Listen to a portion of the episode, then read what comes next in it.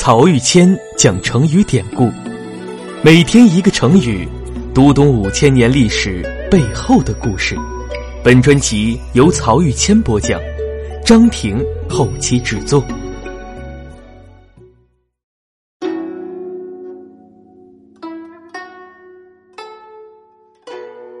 这一讲我们分享的成语是“乘风破浪”。初唐四杰之一的王勃在《滕王阁序》中表达自己为国立功的豪情壮志，说：“无路请缨，等中军之弱冠，有怀投笔，慕宗悫之长风。”其中“中军请缨”的典故，我在秦汉系列的成语中跟大家做过分享。今天呀，就来聊聊宗悫长风破浪的故事。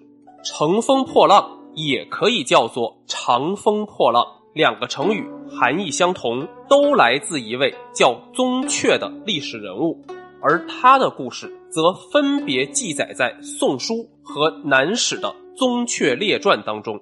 宗悫是南北朝人，生活在南朝的第一个王朝宋。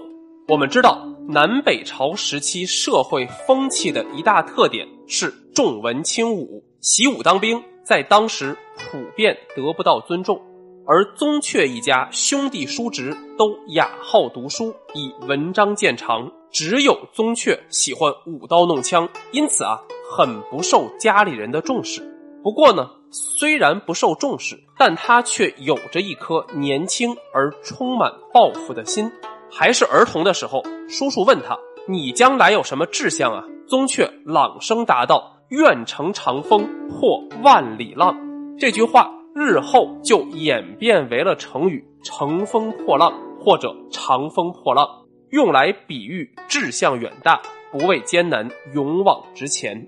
听到这样的回答，宗悫的叔叔没有感到欣喜，反而增添了一丝忧虑，因为有这样志向的孩子，一般来说不会安分，发展好了能做出一番事业，弄不好。却会惹出大祸，但是啊，日后的事实证明，宗悫的性格非但没有惹祸，反而为家里挡掉了许多灾祸。宗悫家在南阳，位于长江以北，是南北双方往来争夺之地，因此社会治安不好。宗悫十四岁那年，他的哥哥娶妻，结果呀，新娘子刚一进门就遇到了劫匪。全家人都束手无策之时，只见宗雀单枪匹马挡在门前和劫匪们打斗，结果十几个匪徒被他打得东倒西歪，愣是连门都没进去。这样的少年英雄，注定是要在战场上建功立业的。宗悫成年以后，先是追随当时的江夏王刘义恭镇守广陵，也就是今天的扬州。后来，宋文帝派兵攻打南方的临邑国，也就是今天越南的中部地区。宗悫主动请缨南征，被任命为镇武将军。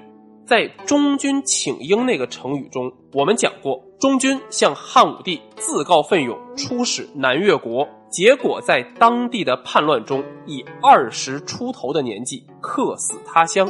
但宗悫就不同了。他是统帅千军万马的将军，谋略多端又勇武出众。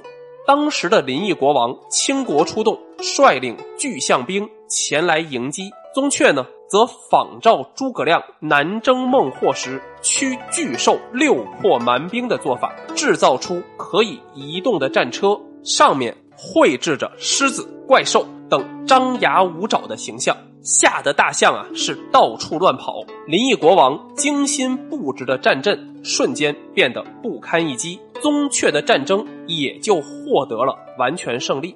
南方盛产明珠玳瑁，奇珍异宝无数，历来战胜的将军都要大肆搜刮一番。宗悫呢，他却一无所取，随身携带的只有一床被子和一个枕头而已。宋文帝听到后，都不禁对宗悫的谋略、勇武和廉洁大加赞赏。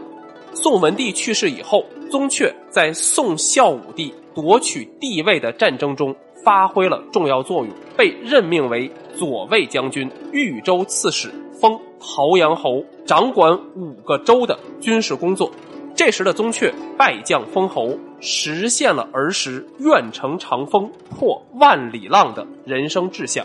但即便如此，他仍然保持了低调宽和的人生风范。